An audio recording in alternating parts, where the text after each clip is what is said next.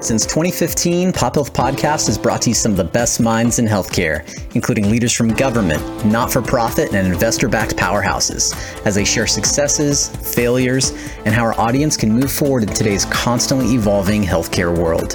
Thank you for joining us for today's episode presented by 24 Hour Home Care. Hello, everyone, and welcome to another episode of Pop Health Podcast. I'm Gavin Ward, host of Pop Health Podcast. In today's episode, I had the opportunity to sit down with Martha Santana Chin, who serves as the Medi-Cal president for HealthNet, which insures over 2 million Medi-Cal beneficiaries, as well as about another million or so folks with insurance through HealthNet and its sister organization, California Health and Wellness, not to mention HealthNet, how it operates in the Central Valley underneath CalViva. In today's episode, Martha shares a little bit about her childhood, in which she actually was a Medi-Cal beneficiary, and then she walks us through a little bit of the history about how Medi-Cal went from a fee-for-service organization to a mostly managed Medi-Cal organization here in 2022 with groups like HealthNet.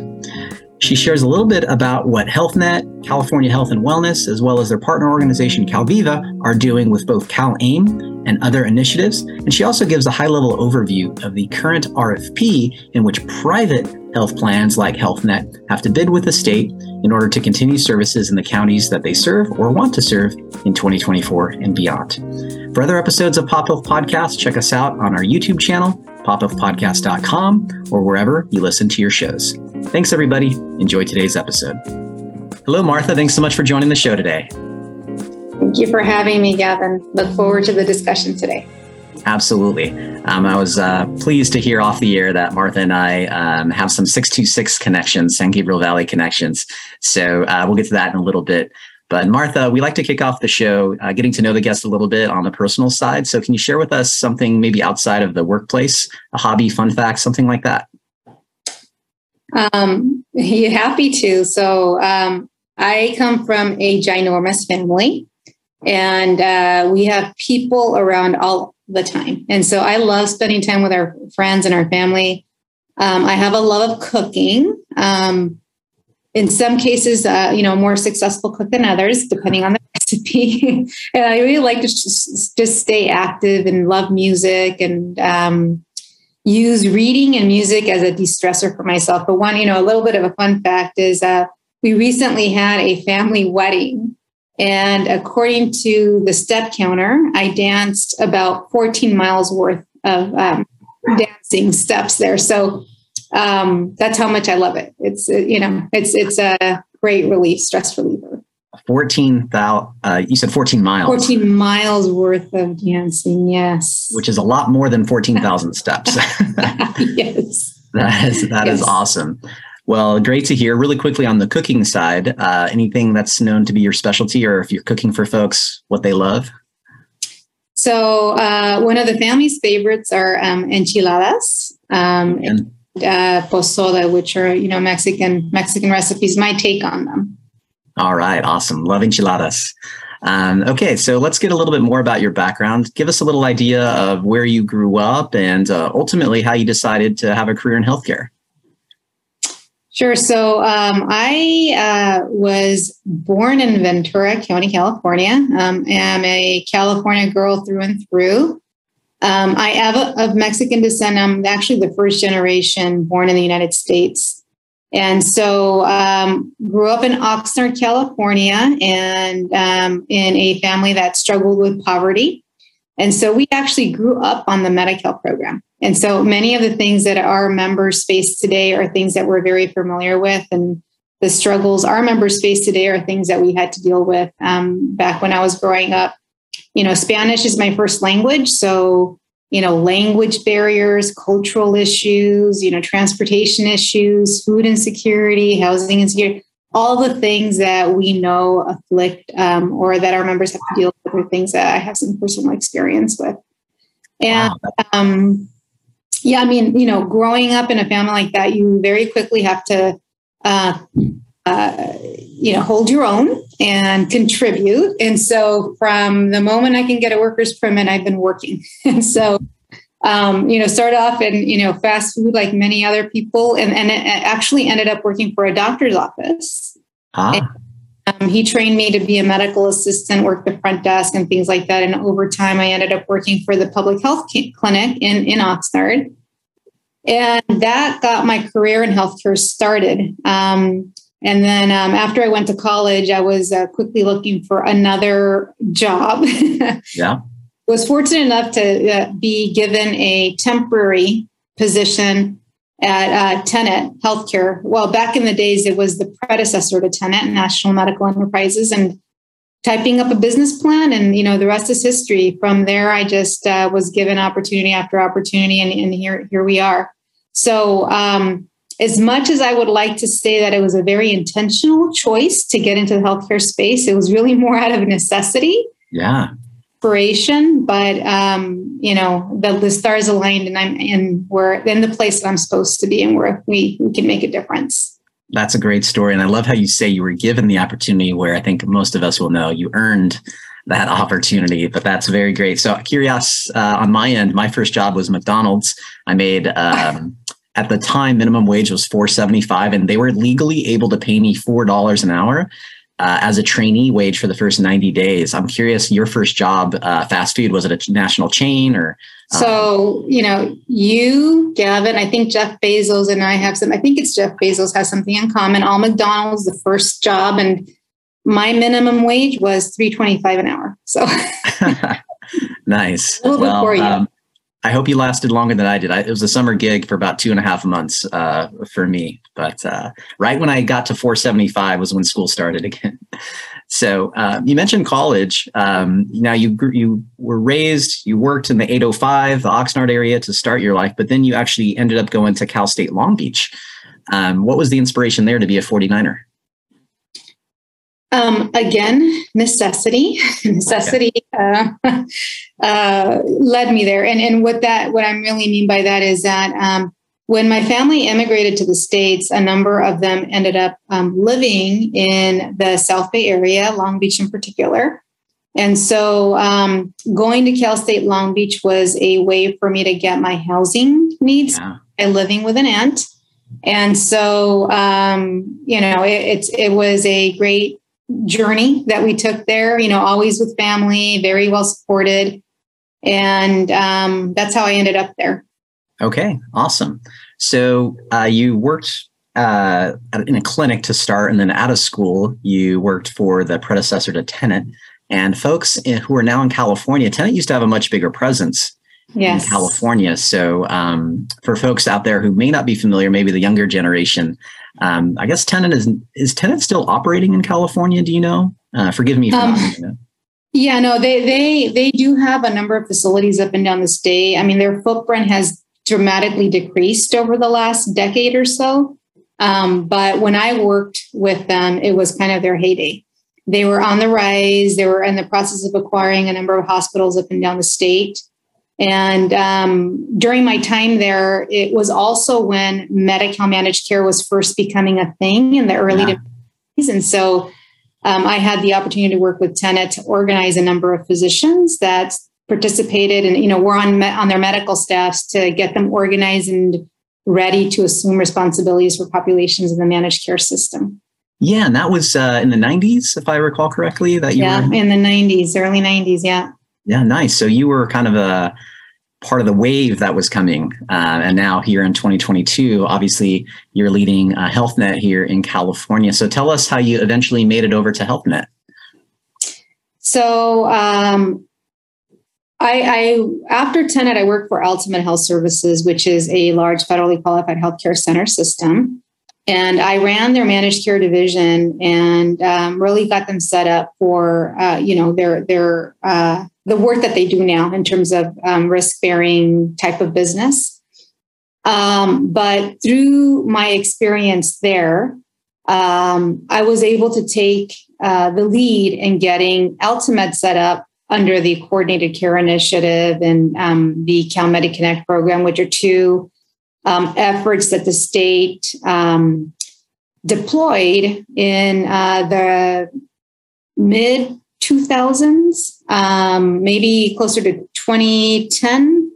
And um, the whole idea behind those programs was to really um, begin to care for more complex needs and integrate Medicare and Medi-Cal benefits into a single structure.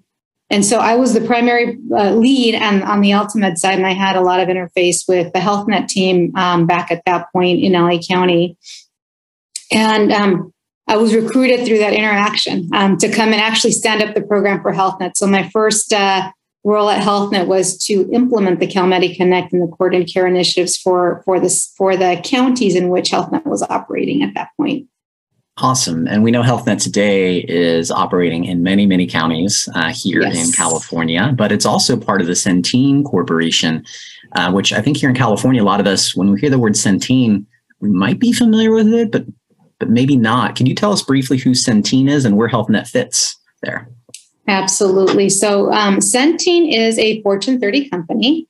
And it really is focused on partnering with governments. And um, the goal of the partnership is to provide healthcare services. And um, most of the work that we do throughout the country is um, to care for Medicaid populations or those that are working class.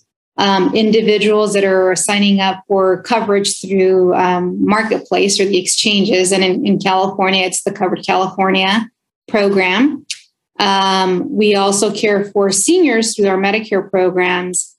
And um, are uh, actually the largest carrier in the nation on the exchanges and um, the largest Medicaid managed care organization across the country. And we serve 26 million uh, people across the country. Um, that's about one in every 15 uh, people in, in, in the states. Um, and the, the reason we may not necessarily know Centene by name in California is because when Centene enters different states, they allow local leadership to run the program locally. And so in California, we operate under two, two brands today. One is called California Health and Wellness, um, which is basically a company that Centene established in California in 2013 when they first came in to serve rural counties and the other is HealthNet. And um, HealthNet is a standalone company that has been in business for over 40 years. Um, we were acquired by Centene in 2016.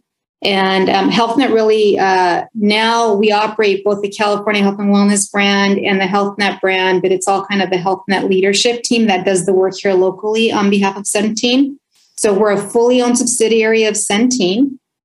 And um, for HealthNet specifically, because we've been in, in California for over 40 years, um, we've really been able to establish ourselves a, as a, a, leader in serving individuals through all stages of life. You know, whether they are finding themselves in a situation where they're being served by the Medi-Cal program, to uh, buying insurance through Covered California, um, to um, you know maybe an employer-sponsored insurance program um, or Medicare. And so um, we have quite a quite a footprint there. Yeah, I, I remember being a HealthNet. Uh, like my employer used health net for the commercial insurance side, so I've been a HealthNet member at one point in life. So HealthNet has two uh, names, I guess, here in California, as you mentioned, HealthNet, California Health and Wellness. You also have a relationship um, in the Central Valley region of California with Calviva. Can you tell us a little bit about that relationship? Absolutely. So, um, Calviva is a uh, local initiative, which essentially means that um, the Board of Supervisors in the region, which in this case it's Fresno, Kings, and Madera, um, have organized a local health plan. And so it's overseen by the Board of Supervisors, but it's a locally run, fully licensed health plan. Um, in that arrangement, HealthNet has a subcontract with Calviva to operate a full service health plan. And so Calviva has hired us essentially um, to basically arrange for the provision of healthcare services in Kings, Madera, and uh, Fresno counties. Awesome. That's uh, that's very helpful to me. I knew there was a relationship, and uh, off the air, I learned a little bit more about it. So I appreciate you clarifying even deeper today on that. So um, with the three with the three health plans, I mean, two are yours, and then you're subcontracted with Calviva. Um, there's also something, and I don't know if Calviva is part of this, but there's something called the CO or COHS, C O H S, County Operated Health System. What's the difference between like a county operated health system and maybe like a private uh, run plan? Sure. So, um, so, so HealthNet through California Health and Wellness and HealthNet, um, we serve three million members in the state. Right, two million of those members are Medi-Cal members served by the Medi-Cal program. We have about two hundred thousand that are covered through our individual or marketplace products covered California. Um, 250,000 are Medicare covered, and then the balance are employee sponsored. And in our Medi-Cal program, we operate in different counties. Um, there are counties that are organized in a model called um, two plan counties that we, we, as a private insurance company, are able to compete in those counties. Um, and in the in that model, there is a local public option, and then there is a private option, right? Um, in county organized health system counties, where you know there's 22 of those up and down the state. Um, one example that your listeners may be familiar with is CalOptima. They serve Orange County. There's another one, um, Gold Coast Health Plan, which serves Ventura County, as a couple of examples. Yeah that model, what essentially happens is the board of supervisors at a local level um, chose to operate a single plan in the county to deliver Medi-Cal benefits to um, the, the residents, the beneficiaries in, in that specific county. In county organized health systems, private health plans, private insurance like HealthNet do not necessarily, uh, are, they're not necessarily an option. And members have only the one plan option. The county that makes sense. So, when you were living uh, in Oxnard, was Gold Coast around, or was it under a different model or name? You remember? No, I mean, when I was living in Oxnard, um, Medi-Cal was not managed care; it was fee for service. so, ah. Gold Coast did not exist. Yeah. Got it. Thank you for for that. Okay, so tell us a little bit about the. So you you kind of gave us an overview of like county operated health systems, local initiative, privately run plans, Medi-Cal, commercial, Medicare. Uh, you've given us a great overview and you've kept it simple, which I really appreciate because all of our listeners and myself, we're not, you know, necessarily health plan gurus and know the ins and outs.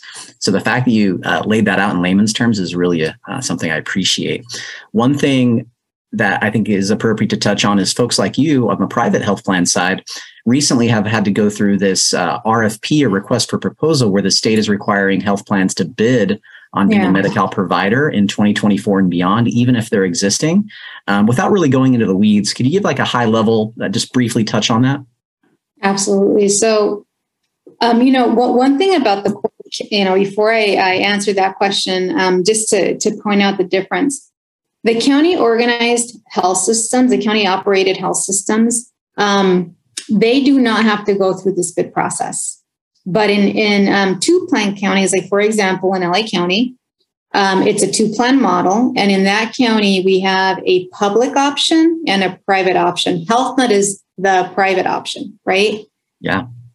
In those counties, we have to compete for business, so we we have to make sure that our members are happy, that the providers that we work with are good partners, and that they're happy, right, and that they're satisfied. And we also have to demonstrate that we are um, uh, executing on expectations and driving high quality care. And so, um, what the state is doing through this RFP process is they basically uh, put out a request for proposals to serve all of the non county organized or single plan counties. And so commercial plans like HealthNet are able to bid for the business in, in the counties that are available for bid. And awesome. so, um, you know, I, I, can't go into a lot of detail in terms of what's happening with the RFP itself because um, we are in the middle of the scoring uh, phase of the effort. Um, but what I will say is that it is very, very clear that the state has um, every intention in continuing to evolve the Medi-Cal system to really um, serve the needs of the Medi-Cal beneficiaries more holistically, right? They're very hyper focused on making sure that we're doing a phenomenal job of integrating behavioral and physical health, of making sure that we're caring for social drivers of health, which in many cases, if we can't get at those issues first, all things around healthcare and healthcare quality and healthcare outcomes um, is very difficult to um, address and achieve because people are focused on basic needs, right? Yeah.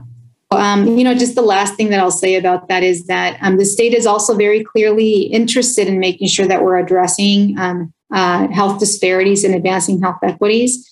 So, um, you know, we're eagerly awaiting decisions in terms of the awards that are expected to be announced in August and um, are uh, excited about the opportunity to continue to serve different parts of the state. Awesome. Really appreciate you touching on that, Martha, and something that uh, probably most of our audience may not be aware of or you know should be aware of because it could impact what happens in the next couple of years. So you mentioned uh, you know you guys should find out in August if folks want to uh, stay up to date on what's going on with that. Are, is like is that information public like in August or is that kind of private and they won't find out till later? Do you happen to know? No, the, the state, the Department of Healthcare Services will be posting their intent to award contracts for the different counties in the middle of August, and it's available on the Department of Healthcare Services website. So um, DHCS has been doing a relatively good job of making sure these these um, decisions and the process is transparent. So um, I would encourage your audience member to just Google, you know, DHCS, you know, um, Medi-Cal procurement, and um, you know they'll they'll find a lot of information there. Thanks, Martha. I appreciate that. And folks, uh, it's a great suggestion Martha gave. Also, feel free to reach out to me if you guys want uh, more information and I can direct you. Um, one of the great things, Martha, I know you're aware of this, but there's a lot of uh, public advisory groups, stakeholder groups that DHCS makes available to the public. So a lot of these planning meetings, um, even being aware of what the RFP is, it's not just the health plans who are in this behind mm-hmm. closed doors meeting. It's available to the public and pretty transparent um, which is pretty neat. So um, I do appreciate that suggestion. Again, uh, Google is uh, mm-hmm. very helpful for me many times.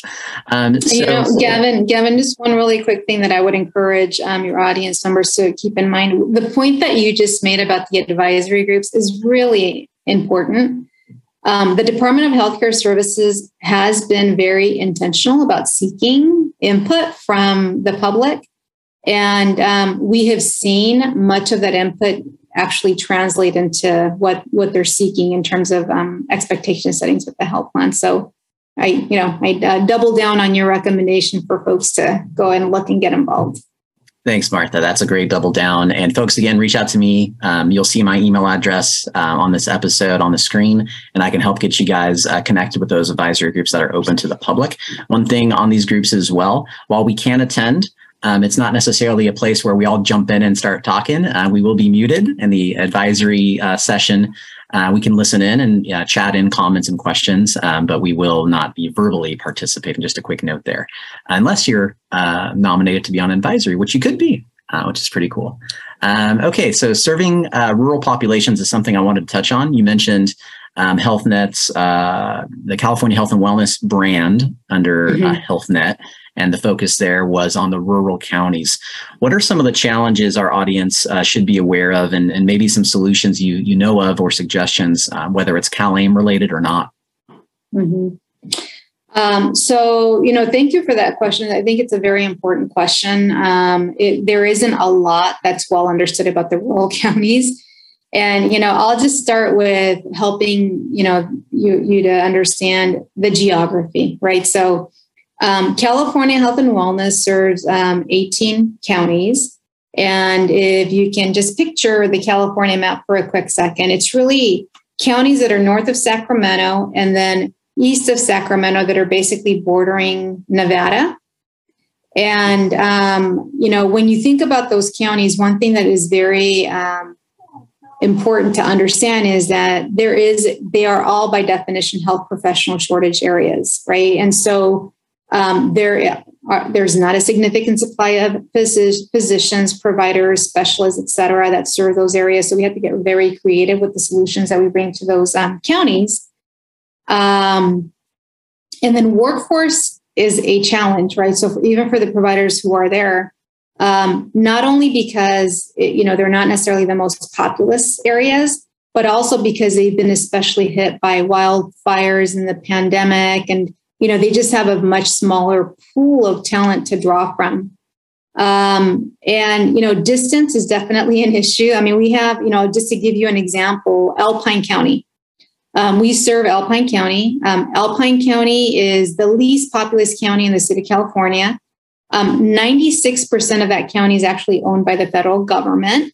And as a national forest community, Alpine County itself, in the county itself, there are really no healthcare providers to speak of and very few community based organizations to support the needs of those communities. And so we uh, rely on our network and contracts with neighboring counties to support you know residents and Medi-Cal members that uh, live in Alpine. Um, we also try to get creative about offering telehealth solutions, transportation, and other um, uh, unique services that we can bring to bear to help support their needs. But it's a challenge, and so um, you know it's one thing that I would that I would say. But um, along those lines, you know, one of the unique things about what's happening with the Medi-Cal program right now, and I know you've covered this in prior um, uh, podcast sessions um, is CalAIM, so the California Advancing and Innovating Medi-Cal program. Um, the whole idea behind that program is that we've got to be able to address social drivers of health squarely and get creative about bringing services locally to support needs to then you know eventually address disparities improve outcomes et cetera and so um, we have partnered with a number of local um, agencies in, in the rural counties. You know, they might be tribal health partners, they might be the local hospital, they might be um, a supported supportive housing agency, they might be a county agency. And um, we are in the midst of helping to build capacity and infrastructure that does not exist today. So it's not a small lift, it's a significant lift but it's a, it's a step in the in the right direction something that we really uh, very much need to do that's a great overview of the the rural challenges. Alpine i didn't realize uh, 96% um, was basically federal land i guess. Uh, and there's you mentioned there's like almost no or no healthcare providers and they have to the neighboring counties. One thing you mentioned uh, martha was uh, cbos or community-based organizations. And just a reminder to our audience that health plans like Martha's HealthNet team, um, they are typically not the providers of care. They are mm-hmm. the plans, the managers, the organizers, the strategy. Um, but the actual providers are often not even you know hospitals, but they might be a local not-for-profit that is on the ground or next to the county on the ground that's really able to be that face of, of social determinants of health and, and uh, healthcare at times. So um, I know most of you probably are familiar with CBOs or community-based organizations, um, but I do know a lot of folks are not familiar with those. So um, get to know your local CBOs. Examples um, of organizations that would be a CBO could be uh, like Jewish Family Services is an example of an entity. Um, they're typically not religiously affiliated, and Jewish Family Services serves all types of folks, regardless of faith. Um, but there's groups like Meals on Wheels, um, or you might have a senior center. That little mm-hmm. do you mm-hmm. know, it's actually called the CBO because they do a lot of things besides you know just games and activities during the day. They might do case management. They might do uh, in-home visits with folks uh, to make sure they're doing okay. So sorry for that little tangent there, uh, Martha, but wanted to make sure our audience was familiar. So tell us a little bit about some of the uh, detailed work that you guys are doing besides what you've already touched on. So you mentioned social determinants health. I know there's a lot of uh, things to do with like housing navigation and even deposits mm-hmm. uh, for folks to get into an apartment. Um, there might be uh, some food initiatives. Can you tell us a little bit about some of these new supports or uh, care management initiatives you guys are doing here in 2022? Yes, absolutely. So um, these community based organizations that you referenced, Gavin, and thank you for expanding. Um, I think it's important that uh, folks understand who exactly these organizations are. Um, they have partnered with us to create a network of what, what is called an enhanced care management entities. And enhanced care management ent- entities are essentially set up to basically address the needs of uh, highly vulnerable, uh, very risk risky um, or acute um, situations. And um, they are organizations that are in the community, embedded in the community, understand the community, are uh, know where and how to get resources that might be available out there to help um, stabilize the needs of our of our of our members. And so, a couple of the populations that are um, covered through those services, as an example, are the homeless population, people experiencing homelessness, or are um, housing insecure. Um, you know, some of the folks that we're serving through these programs might be um, individuals that are going to be released from incarceration. Um, they may be individuals that are um, high needs, um, you know, and in very dire situations where, you know, maybe they have substance use disorders or behavioral health conditions or and are living in extreme poverty.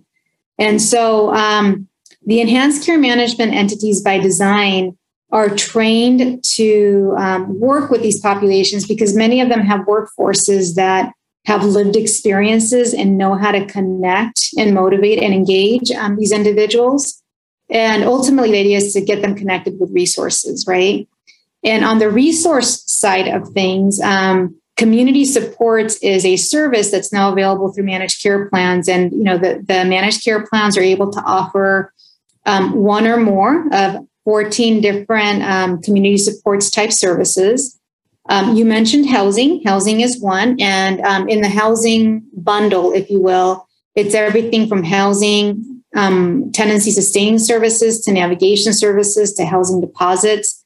And the idea behind those services is that if we partner with the local supportive housing um, services provider, um, they'll be able to help support our members get connected with those services to help stabilize that fundamental issue and then allow them to then begin to focus on their healthcare needs. And so there's a whole network of uh, organizations that we've contracted to do that work um, across the state. Um, another example of a community supports that we've um, uh, implemented or stood up is we have a network of organizations that provide asthma remediation services. Now, um, for any of you that are familiar with the Central Valley, um, asthma is a significant issue in that part of the state. And oftentimes, what happens is, you know, the physician might be able to give a prescription for the inhaler or maybe even give a bit of a health education um, focused uh, care plan for, for that member. But if the individual is going back to a home that has mold and um, all sorts of issues within the home that are exacerbating the asthma uh, condition, they may get worse before they get better. And so by um, offering asthma remediation services, we're able to go into the home with our network of uh, providers that are local to address the mold issue, to address some of those issues, and um, make sure that you know we stabilize uh, the the very the root cause, if you will, of the exacerbation. So we're very excited about all of these services. Um, we all it, it is very challenging though because many of the organizations that are providing these services, this is the first time they work with a managed care plan, and so things simple things like submitting a claim they may not be familiar with. I mean many of them have they don't they don't know what the coding mechanisms are um, that we are required to use in the healthcare space. And so we've had to do a lot of training and enabling and investing to help them build out their own infrastructure but then also on the health plan side to make sure that we are equipped to meet them where they are. And so you know one of the favorite examples that i have is that um, we've implemented technology that essentially takes written invoices and translates them into a transaction, a record that we can ingest in our own system so that number one, we can pay the organization that's doing the work, but number two, we could submit our data to the state because, you know, at the end of the day, that's what the state's expecting of the health plans. Yeah, really good call right there, Martha, and good call out. Um, I, know a lot of folks and interact with a lot of folks who are, like you mentioned, for the first time working with MCOs. And the word invoice is almost like a foreign language to MCOs because they're yes. like claims. Are you to you know submit claims? and the fact that you're you recognize that, and uh, kudos to you guys as well as the other uh, MCOs as well who have recognized that. Um, in my day job, I deal with that, and uh, it's been great to see. Um, and also kudos not just to MCOs, but um, I know DHCS um, is trying hard, really hard, to make yeah. this as easy as possible for folks We've touched on the advisory groups that's available to the public, and there's also funding as well to really help um, not-for-profits and others providers really get positioned with infrastructure and hiring um, to really support the needy here in California and help you guys uh, meet those goals today and 2024 and beyond. Like you mentioned, Martha, with access to care, equity, inclusion, and there's a lot of pressure to measure that. And yes. um, but luckily, you know, as I, I am seeing steps forward with you guys there at HealthNet um, in my day job and, and just with the state providing the resources. So we've touched on a lot. And again, you've kept it really simple for our audience, which I know may not be easy from an executive lens where you might be used to speaking in acronyms and jumping into the weeds. So I really want to say thank you, Martha, for joining us today. A big shout out to your colleague Daryl as well uh, for organizing today's episode. Is there anything um, here in the last minute or so that you'd want to share that we didn't touch on today with the work of uh, HealthNet, California Health and Wellness, and your partnership with Calviva? Um, well, I mean, I think uh, the one thing that I would just say is um, personally, I am very optimistic about where the state's taking the Medi-Cal program. Um, you know, we are really on the brink of transforming healthcare. And um, it is a ginormous job, right? I mean, it's it's basically uh, where we are heading is intended to um, address decades of issues that have been, you know, built and creating pent up demand and um, uh, you know, with not addressing some of these basics and you know rudimentary issues for for um, the people that we serve. Um, but it's also a moment where we're feeling like a community organizer, right? And um, it's very hard work. It's uh, very intensive. It's you know we're having to sort through a lot of things that we haven't really fully uh, done deep dives in on the past, such as you know understanding the housing systems, the coordinated entry systems, and how people get access to housing, as an example. But with all of that said, I will say that there has been an unprecedented level of collaboration at a variety of different levels. Um, I would also say that um, there are a number of counties that have really stepped up. And I'll give you one very um, specific example. So we, we do work in Sutter and Yuba counties. And the local leadership there has done a, a tremendous job in just really leaning into the partnership with us to collaborate, um, helping us to organize the entire community to address or to identify gaps and come up with solutions that we can all coalesce around to deliver. And so now things like sobering centers in those two counties, which have never existed, but we know is a need, there's a game plan, right? HealthNet didn't do it alone. The counties didn't do it alone. We all did it together. And it's enabled by the framework that the Department of Healthcare Services has laid out. Um, but it's it's a lot of people really just beginning to gel, work together, looking at what's how you know possible as opposed to allowing barriers to become the reason why not. So um, you know, I'll just leave you with that. Really, very optimistic. But I also don't want to want to just um, say um, it's a significant lift on a lot of our parts. And so it will take all of us to, to make it happen. Well said. Um, I know your roots are here in California and you've been there near the beginning of Managed Medi-Cal. So um, your optimism is uh, pretty well versed uh, and educated optimism. Um, so if you're optimistic, I think most of us should probably feel the same.